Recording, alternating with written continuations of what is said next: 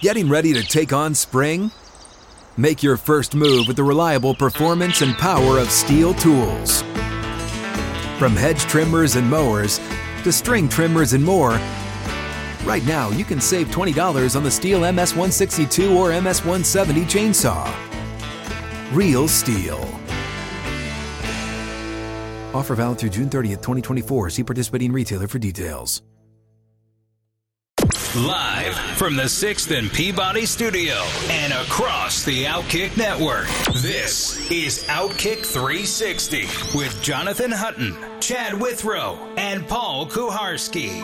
Out of the gates, ready to go. Outkick 360 live on this Wednesday edition, jam packed. We're live at 6th and Peabody with Yeehaw Beer and Ole Smoky Moonshine. Chad Withrow will be back with us next week alongside Paul Kuharsky. I'm Jonathan Hutton. Full coverage from Atlanta at SEC Media Days continues. We have SEC Commissioner Greg Sankey on the show. He will be joining us today in about an hour and 15 minutes, 320 Central, 420 Eastern. We will hear from SEC Commissioner Greg Sankey. Coming up in 20 minutes, Tony Barnhart, Mr. College Football, will join us. Plus, in between all of that, um, a, a, lot of headlines from the SEC from Outkick.com, which we'll hit in just a moment. Bill Hancock the executive director of the college football playoff will join us in the final hour, as will Kentucky head coach Mark Stoops. And in between all that, Paul, we'll try to recap some non college football headlines, if at all possible. And we'll talk NFL with NFL cornerback, former Auburn Tiger, and Titans rookie corner, Roger McCreary. He'll be on with us an hour from now. So to say we're jammed is not an understatement today. Yeah, uh, so much it's hard to keep track. That's why you've got that big sheet. I know, yeah, I, and I really need it today. Most of the time, it just gives me comfort. I, yeah. I love it's printed. I love the printed paper um, more than I do online versions of a schedule. I've always been like that. Like I don't want to read the paper online. I, I have to now. Yeah, you know, but I, I loved receiving the. I, when I was uh, single in, in, my first house, I had the Tennessean delivered every day because I wanted the paper. It's funny. I've grown out of that to the point where I don't like to read books anymore. Largely, I think it's because of light. Like I'm falling asleep reading now. I'm yeah. reading uh, Joe Posnanski's Harry Houdini book, but I've really gotten back into reading, and I read on my iPad. Uh, it's also easy to search books. Um, I like to browse a bookstore, but I'll browse the bookstore and then go look for those books on my iPad. But in terms of having paper, I, am very much a notebook guy. You and I did a, a panel for local TV um, Sunday night, and I've got to have the comfort of having yeah. some notes in my hand, usually a piece of paper like that folded in half. And, and when I'm at the Titans, uh, that's my guide uh, you know, one side of it is what I intend to ask. The other side of it is is prominent things that I saw over the course of the day. There's some. It's funny. Everybody's got kind of their comfort system. Every 15 minutes or so, I would refresh the, the front page at Outkick.com because Trey Wallace and Glenn Guilbeau have you covered with all of the headlines with boots on the ground at the College Football Hall of Fame, which is the site of the SEC uh, Media Days. Day number three where the champs are on site, the Georgia Bulldogs, along with the Kentucky Wildcats, Arkansas, uh, and and others. We will uh, in in Florida, I should say, not others. Florida, the Gators are there. Trey Wallace joins us now uh, to kick off the show with the latest from Atlanta this morning. Trey, hope you're well. I'm good. I, you were reading over that list. I was like, man, what did I miss? Okay, that is a uh, got a lot going on. I, am I'm, I'm sure uh, I missed something. Atlanta. Yeah. Hey, oh, that's a heck of a show today. So I'm excited for for Outkick. That's great. Let, us start with Texas A&M, who will be there tomorrow. Uh, their star wideout not going to be in Atlanta. What happened? And you get arrested for having a weapon. You get arrested for having two grams of marijuana in your car. Uh, it, it, just talk about bad timing. And you, and you look at this all the way around. I don't think it could have been any worse. Um, Ainias Smith is, you know, uh, following his arrest Wednesday. Uh, I, am just I'm going through the police report right now, so I, I get this right. Uh, unlawful carrying of a weapon, driving while intoxicated, possession of less than two ounces of marijuana. I was about to say grams. That would have been a big difference. Uh, less than two ounces of marijuana. Uh, the big one is, you know, driving while intoxicated and carrying a gun. And uh, he was supposed to be here tomorrow, meaning he would have got on a flight tomorrow morning from College Station and headed to Atlanta. Uh, but now he will be staying home, and he is suspended now uh, by Texas A&M and Jimbo Fisher. So that will be a talking point tomorrow when Jimbo hits the stage, and I'm sure he does not appreciate. Who gets a spot, or they come one short? Yeah, they're gonna they're gonna last second. A lot of it go a lot of it goes into this. I mean, you got to find a suit, you got to prepare yourself. You go through media preparation for stuff like this. I'm sure they had. I'm sure they got somebody that would be able to take the spot that they've got. You know, they prepared if something happened. I would guess, but you usually don't see an arrest like this from somebody you thought would be a leader so you, you know, you, you thought to be somebody you count on. So I don't know who they're going to bring. To be honest with you, Paul, I, I really don't. They they've got a couple names probably, but you know, just roll with your two, and you can explain why you don't have your three. And before we get to the details of uh, what we've heard from from Kirby Smart and what you what you heard at the the podium this morning, Trey. Uh, let, us dive into the the world's largest cocktail party, which is played every year in Jacksonville. Uh, both head coaches, both Georgia and Florida, uh, Billy Napier uh, and uh, what you heard from from Kirby Smart. What did they have to say about the future of that game being played in Jacksonville? Well, Kirby's over. Kirby wants to move this game out of Jacksonville, play to home and home, and he brought up great references. You know, he he said, you know, we can't host official visitors to this game, so. What if recruits want to come to our biggest game of the year, which is Georgia, Florida? Let's be honest with each other here.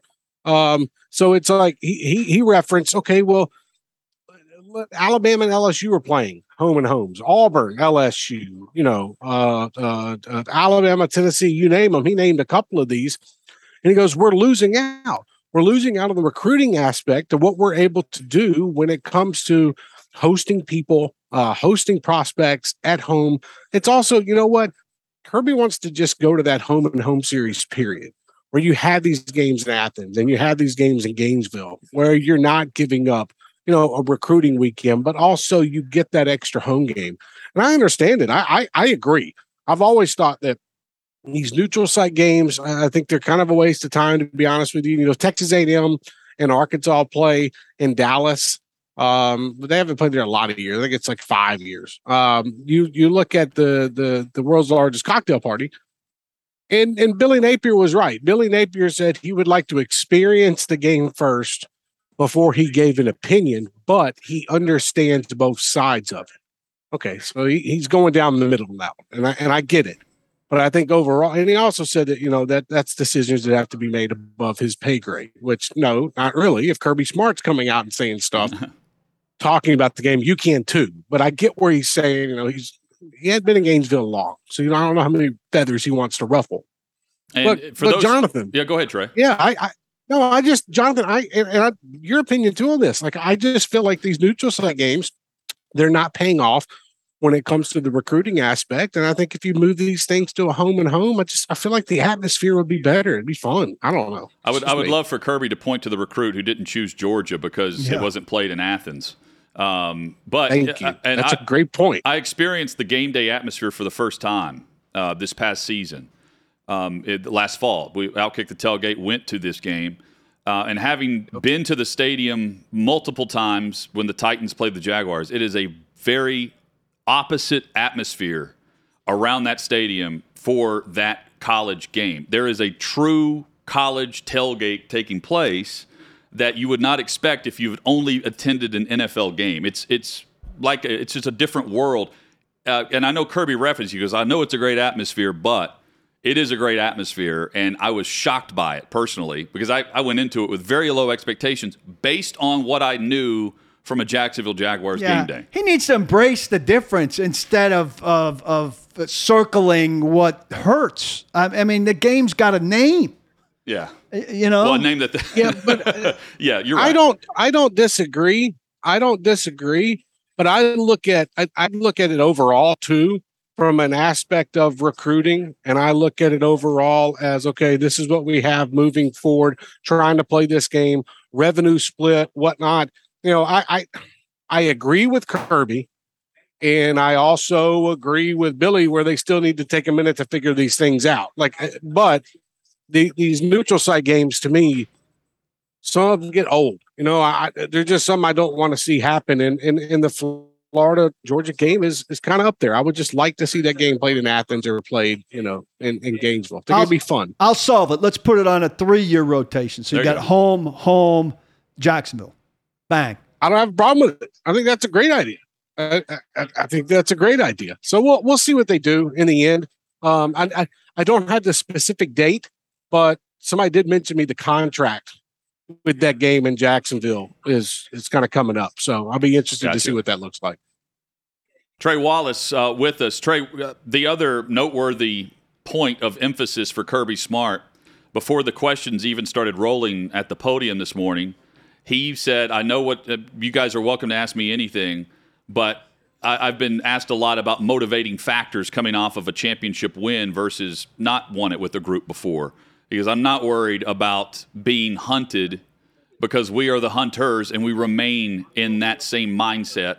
And he referenced the, how many players went to the NFL and how many guys on the current roster need had, need to step up and prove it on their own. He says they are hungry. He says that that, that nothing's going to change. That Georgia is not going to be hunted. The University of Georgia is going to be doing the hunting.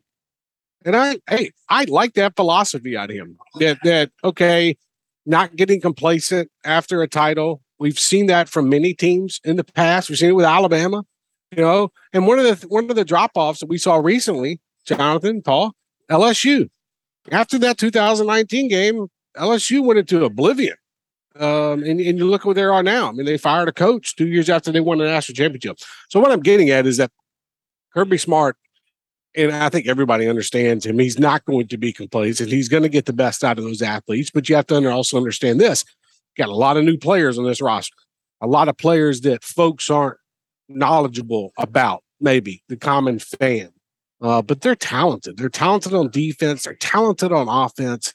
They're going to be fine at running back. You can find a quarterback. I just look at it overall. And I think that Kirby Smart is laying down a challenge to his players going into fall camp that, hey, guys, we're not letting up here. Like, let's keep this rolling. We've done good this far, but I want to see more. And and I don't blame him. I, I, I think that Georgia has the talent to get back there. I think the defense drops off a little bit. I think they have the talent to get back there. I'm just interested to see, you know, what's it going to take from an aspect of staying motivated. And uh and and with Stetson Bennett back there, I don't know if that's going to be a problem. The Razorbacks actually led off the morning. Sam Pittman um, acknowledged the biggest hurdle um, that he faces roster wise is at wide receiver. Uh, with Treylon Burks now here in Nashville playing for the Titans, they have to figure out things at wide receiver. The go-to guy for for his quarterback Jefferson uh, is is no longer on that roster. He says, "Look, on on paper and what we see in practice, we have SEC caliber receivers that are ready to go, but he's eager to see them prove it." Treylon Burks, not having him and having KJ Jefferson for another year, man, it feels like a, a tragedy. Um, you know, you, you you want KJ Jefferson to have those top end wide receivers. So what it's going to be is going to be by committee. Um, and and and I think we all get that uh, with what they're doing at Arkansas. You can't replace what Burks did last year, and you also and he also pointed out to the fact that KJ is going to have to get used to some of these these other wide receivers that are currently on the roster. So you know, you you look at the way things are playing out right now with Arkansas. I by the way, I love KJ Jefferson. I think if there's a quarterback out there right now in the SEC that's getting underlooked a little bit, I think it would be KJ Jefferson. And when we go at it overall this year, and we look at what Sam Pittman has on defense, what he's got with Bumper Pool, I I at linebacker, you look what they have at running back. Man, I like Arkansas. It's just that SEC West is so difficult and I'm interested to see what that looks like this year. But you know, KJ Jefferson's a top five quarterback in the conference, and hell, he it would have been so much fun to see him with Treylon Burks this year. Pittman also pointed out, uh, and before the question started rolling, that he was the one that wanted in his contract extension a non compete for other SEC schools where he cannot leave for another SEC school and he wanted to show his commitment to the Arkansas fan base, and he asked to have that added in. I found that fascinating. I, I don't know if there's another coach in America that would add a non compete just for the sake of proving the fans that they're invested. Jonathan Paul, like you guys have been around like NFL contracts. You guys have been around like the you've seen these college contracts too, but Yeah. especially in the NFL. Have you ever seen like We- somebody take out a non-compete out of out of No. From the coach's side, and I get Yeah. right, right. And, and I get it. It's Sam Pittman. He's all about Arkansas. Like this is the one job, you know, where he's like, okay, I'm a head coach in the SEC and it's for Arkansas. He built himself a big old statue out there, right there next to his lake, uh, of a of a That's a, good, razorback. that's a great story too. Yeah. Yeah, and, and it's just it's amazing. You know, you got people that come by and they're and they're and they're all about it. They're jumping on top of it. He's got signs out there to keep them away, but he's embraced the University of Arkansas. And I think that's really cool. And he's also got a really good staff too. You got Barry Odom, former head coach. You got Kendal Briles And they're uh, back. as your OC. Yeah, you're right. I'm I'm telling you that that is a really good that staff. And I think overall, looking at it right now, I think Arkansas could be second, third in the West this year. It's going to be pretty interesting. how will you vote the West? I presume your vote you vote in in this. Um, how how will your ba- your ballot look? I'm going to go. Uh, you know, uh, I'm going to go Alabama one. I am going to go. Um, you know, I, I personally, to me, I'm going to go uh, Ole Miss two. I'm going to go Arkansas. Uh, I'm sorry, I'm going to go Texas A&M three. Uh, then I'm going to go Arkansas four. Uh, Mississippi State five, and then I'm forgetting the other ones. Um, I had it written Auburn. down. You guys, yeah, Auburn, Auburn's going to be at the bottom. Yeah, Auburn, LSU. So LSU, Auburn, flip the bottom two. Uh, I had to, I had to vote earlier, so I, I don't know why I didn't have that up right now. Um, Trey but Wallace. yeah, that's, that's kind of how I see it, guys. Outkick.com is where you can see all of his great work along with Glenn Guilbeau uh, there in Atlanta. Day number three, plenty of headlines throughout the day, both on this show and at the site at Outkick. Trey, thank you so much. And uh, if, if news breaks, come pop on again. Absolutely, guys. You guys continue to kill it, and uh, we got one more big day here. You got a big show lined up. I'm excited to to listen to the rest of y'all's, and uh, tomorrow we'll wrap it up with Harson, Jimbo, and Josh Heupel. So we'll have you covered in Atlanta. Thanks for having us covered in Nashville. Thanks, Trey. Fantastic. Thank you. Trey Wallace there, Outkick.com. Greg Sankey, SEC Commissioner, will join us in an hour. When we come back, Mr. College Football, Tony Barnhart joins Outkick 360.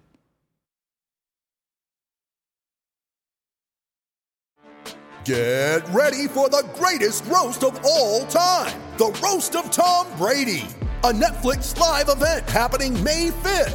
Hosted by Kevin Hart, the seven time world champion gets his cleats held to the fire by famous friends and frenemies on an unforgettable night where everything is fair game. Tune in on May 5th at 5 p.m. Pacific time for the Roast of Tom Brady, live only on Netflix.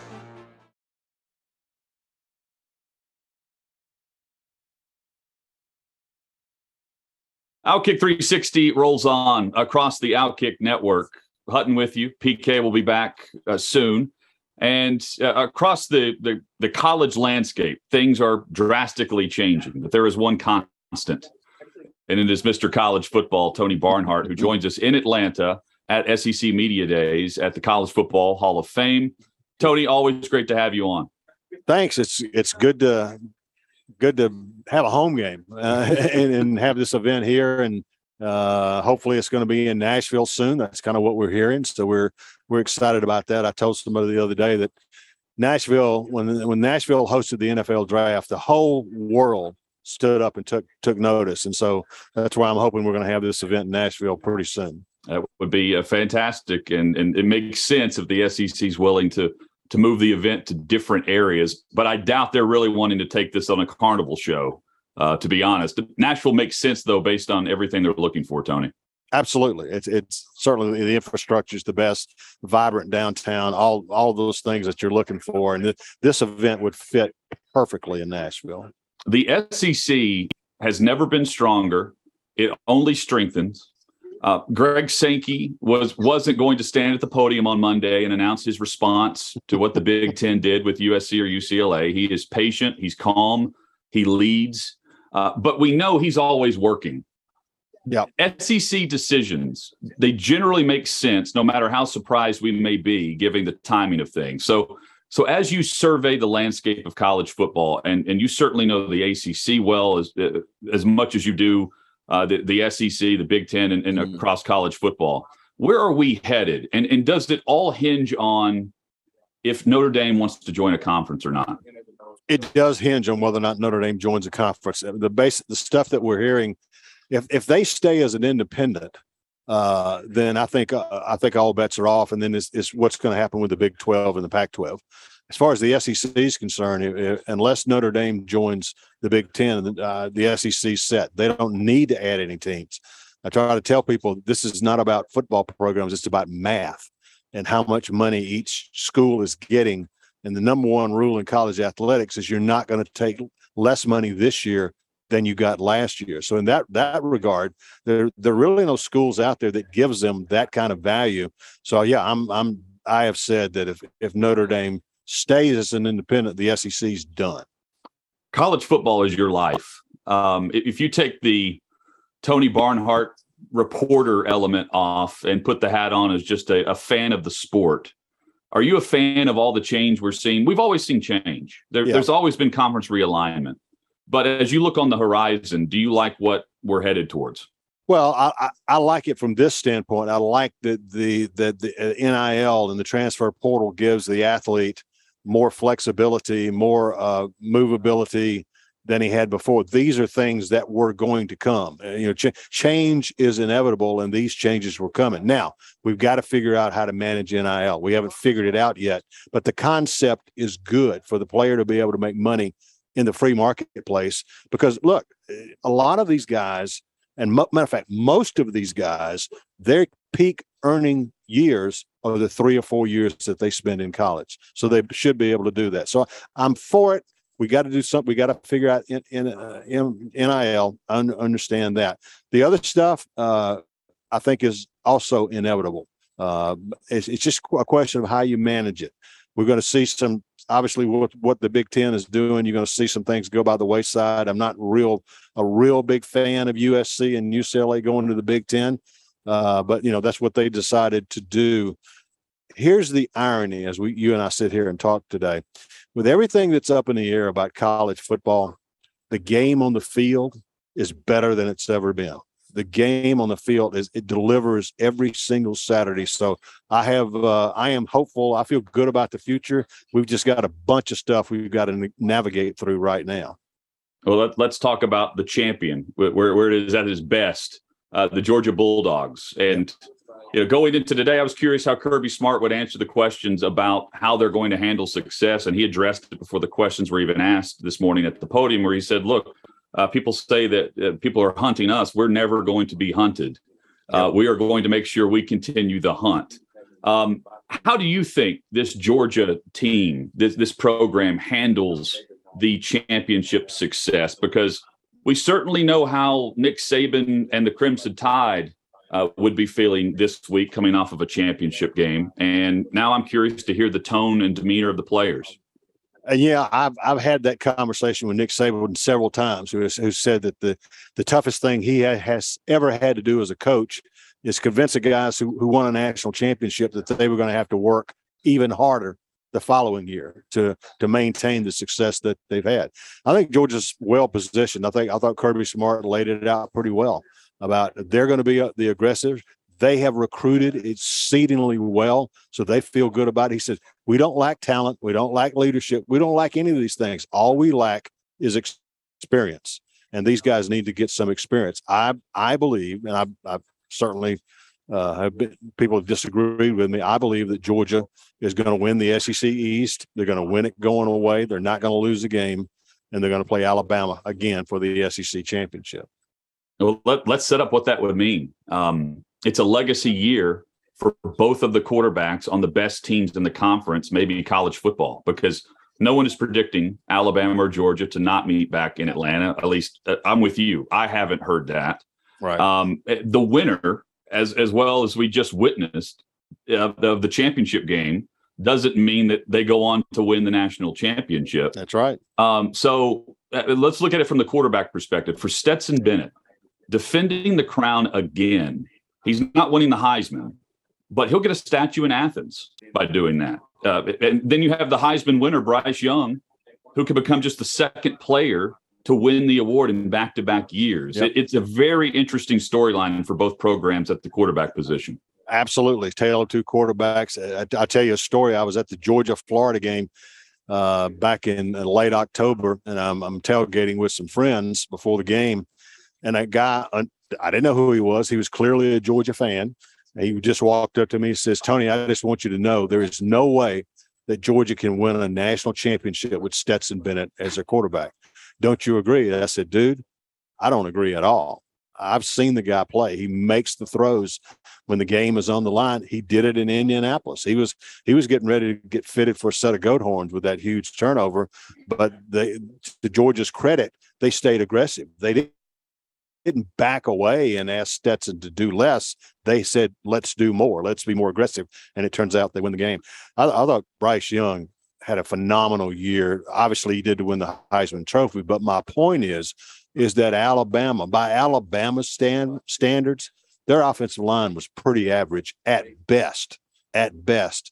And Bryce did a lot of running around to create throwing opportunities for himself. Obviously, had those two great receivers, and so I think the this quarterback battle uh, it shapes up. If we get it again, if we get it again in the SEC championship game, it's going to be a lot of fun. Another interesting storyline with Bama is Will Anderson. That people were debating whether or not he should be a finalist last year, but uh, everyone's talking about him now.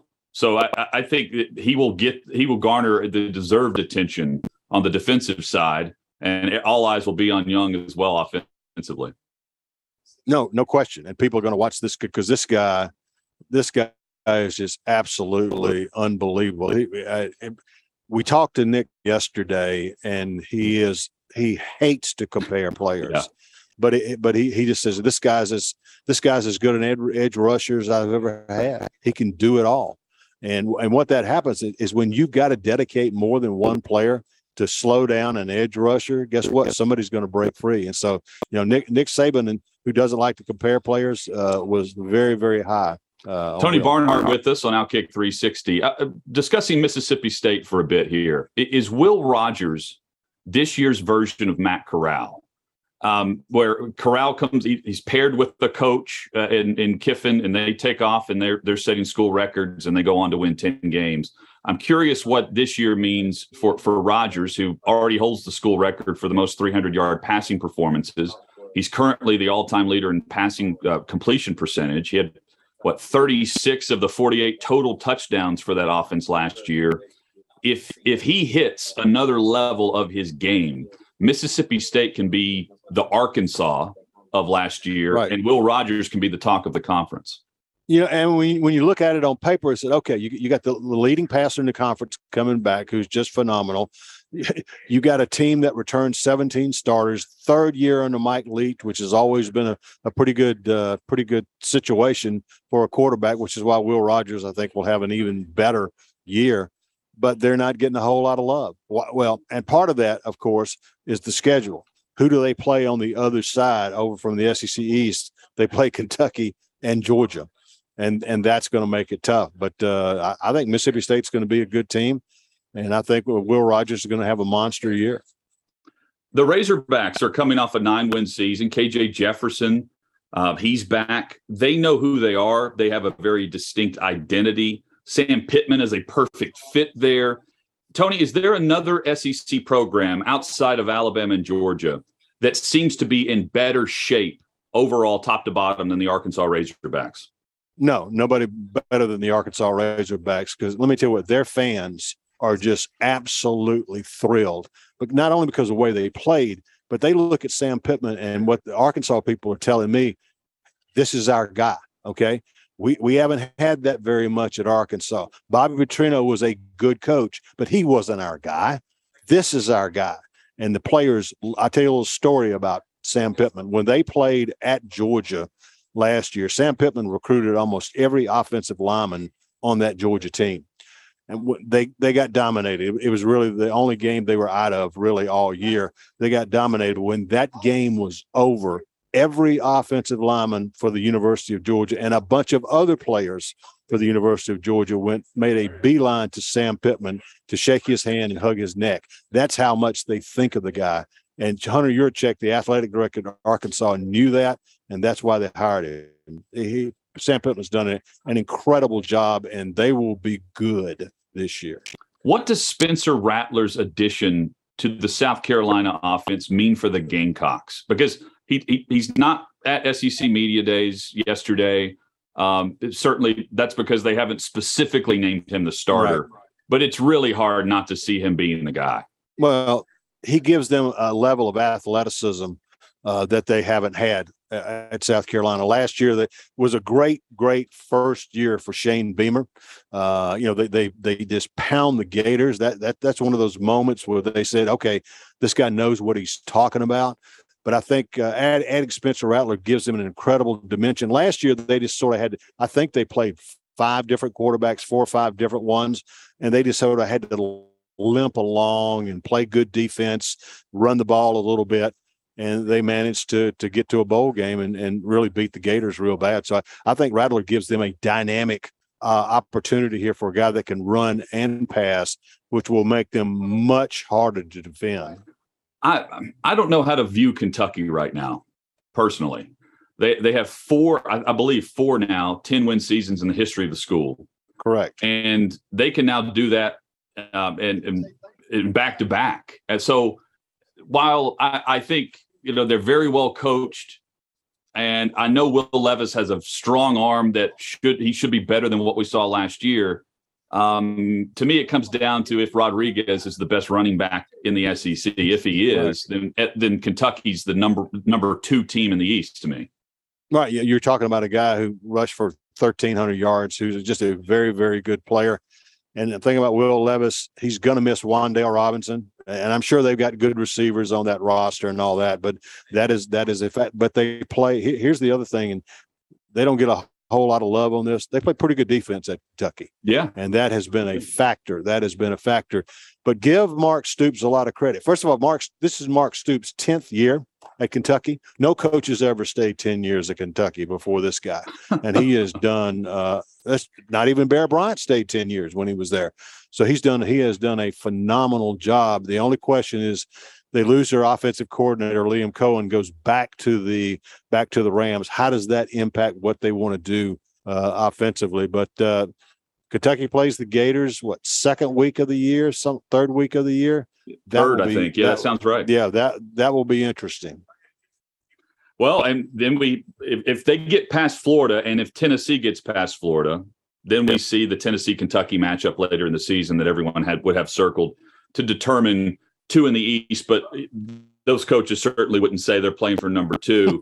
but it, it, it, in Tennessee's, at, uh, from where they build around the Vols every preseason, especially coming off the year that they had, but they, they did just win seven games. So what's the next building block for, for Josh Heupel? Where do you see the Vols in the whole hemisphere of the SEC East? Well, one of the things, the best thing that Josh Heupel did last year is he gave Tennessee a clear identity of who they are and what they want to be. Uh, they're going to spread you out. They're going to challenge you to cover the entire field, and I thought he did a good job. Now they got to get better on the defensive side of the ball. To me, that's that's the next logical step because you've got to play at least pretty good defense in this league to uh, have a chance. It's not like it used to be, but let's remember Georgia gave up 10.2 yards per game last year, and that was a big part of uh, who they were last year. So I'm I'm looking for Tennessee to get better on the defensive side of the ball. Finally, we, there's always by the time Thanksgiving rolls around, there's always a storyline we did not see coming as we sit here uh, going into the month of August. And you know, the the case in point would be Dan Mullen, who yep. uh, last year early in the year, Florida and Alabama had a fantastic ball game in Gainesville, and then he ends up being on the outside looking in. Yeah. And it, it was very peculiar how things went down. I, Eli Drinkwitz, I think, would fall into this category. Bryan Harsin, to me, is, yep. is already gone in my own mind. Is, is there a surprise storyline that you think, you know what, that there's more pressure behind the scenes here than what we may believe from the surface level? Across, right. everyone wants to win. And in the SEC, fans eat their own. But is there is there a storyline we haven't been following enough this offseason because of everything else going on? Yeah, I, I, don't think so. I mean, the question is, you know, is Vanderbilt are they going to show a pulse? Is, you know, uh, Clark Lea gave a good talk yesterday, but I don't know how much of it is going to is going to fall into place. I don't know. I, I, like I like him as a coach, but they're just not there yet yeah. in terms of a talent standpoint, which is why that why I guess why they've gone with with Mike Wright as quarterback to give him some mobility. Uh, it, the Auburn thing just the question I have about Auburn is if they if they don't have a winning season, he's obviously gone. The question is if they stumble out of the gate, you know, eh, they've got two cupcake games, then they got to play Penn State. Their first five games are just absolutely critical. And if they go two and three or one and four in those games, does does he make it through the season? That's the question I have. And and I, I keep asking too, like did, if you don't want him there, do you let him play the Bama game? Does he play the Iron Bowl? Yeah, or coach the Iron Bowl because he nearly won it last year. Yeah, should have won it. That that's a game. If you don't want the coach there, uh, you don't need him winning that matchup. yeah, that that makes that makes the decision making process uh, problem. And look, you know what else? you know what else? If Tank Bigsby doesn't run out of bounds in those yeah. forty seconds, Alabama doesn't have those forty seconds and Auburn wins that game, Jonathan, you and I are probably not even having this discussion. You're right. Because as as as bad as their collapse was after a six and two start, if you beat Alabama, all sins are forgiven. And if he had just beaten Alabama, he wouldn't be in this spot. Finally, Tony, it was not difficult at all through the surprise team, even though they probably shouldn't be a surprise team this year. Yeah, and the question is: Is Jackson Dart the guy? Is he going to be uh, can he give the because I was a big fan of Matt Corral. I just thought this I thought he was phenomenal. Uh, the way he played. Can they get that level of quarterback play again? If they can, then we already know that. And, and how does Kiffin, how much does Kiffin miss Jeff Lebby, who basically called most of the plays last year, but yeah. he's got Charlie Weis Jr., who's who's a well known entity uh, on the offensive side of the ball. So some a lot of questions, but if, if they get good quarterback play out of Jackson Dart, then that's a team you got to look out for. Being there in Atlanta, you're you're a big part of uh, the college football scene there in the College Football Hall of Fame. Uh, a reminder of the the Bobby Dodd Trophy, the legendary coach and the coach of the year, where we have seen Pat Fitzgerald win it a couple of years ago, mm-hmm. Luke Fickell last year. Uh, it's the most prestigious award for coaches, and it'll be handed out again at the Peach Bowl. Yep, and we're looking forward to it. Uh, scholarship, leadership, and integrity. Those are the three pillars of the Dodd Trophy, and we're happy to be a part of it. Tony Barnhart, Mr. College Football, always happy when he's a part of our show. Tony, thanks thanks for this. We appreciate the time. We'll catch up soon. All right, Jonathan, take care. Tony Barnhart there. Coming up, plenty more from SEC Media Days in Atlanta this is Outkick 360 across the Outkick network.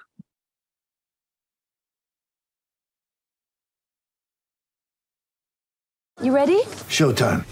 On May 3rd, summer starts with The Fall Guy. Let's do it later. Let's drink a spicy margarita. Make some bad decisions. Yes. Audiences are falling in love with the most entertaining film of the year. Fall guy. Fall guy. Fall guy. That's what the poster said. See Ryan Gosling and Emily Blunt in the movie critics say exists to make you happy. Trying to make it out? Nope. Because I don't either. It's not what I'm into right now. What are you into? Talking. Yeah. the Fall Guy. Only in theaters May 3rd. Rated PG-13. Coming up in just about 30 minutes, Greg Sankey, commissioner of the SEC, will join the show. Looking forward to that chat. And in 12 minutes, Roger McCreary, Titans rookie cornerback, former Auburn Tiger, he'll join us as uh, he is in Atlanta as well. With Paul Kuharsky, I'm Jonathan Hutton. Big thanks to Tony Barnhart for joining the show, and uh, plenty more to come. Uh, throughout the afternoon with our coverage from Atlanta at Outkick.com with Trey Wallace and Glenn Guilbeau.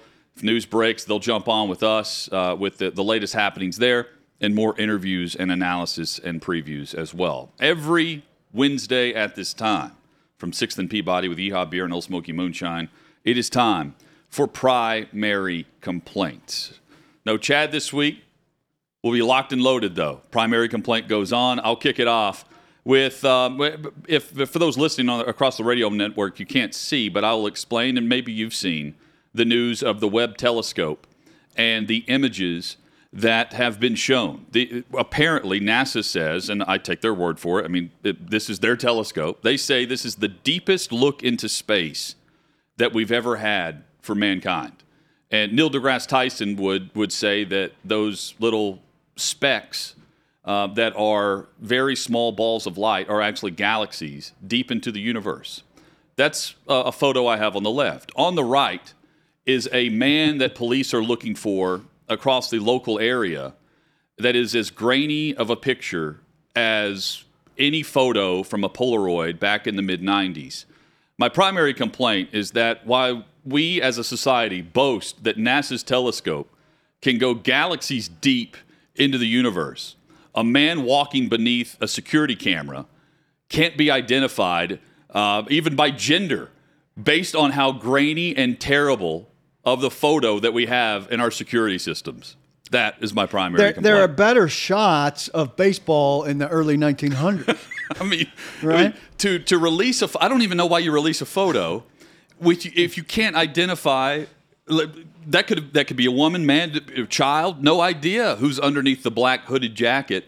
Uh, because uh, uh, for all I know, you know, it's it's an actual mannequin. I mean, you, you can't make out any any distinctive quality about that person. Remember- uh, that, that looks like every Jacob Swanson I've ever seen in my life. Remember the Costner movie No Way Out? I think it might have been his breakout movie.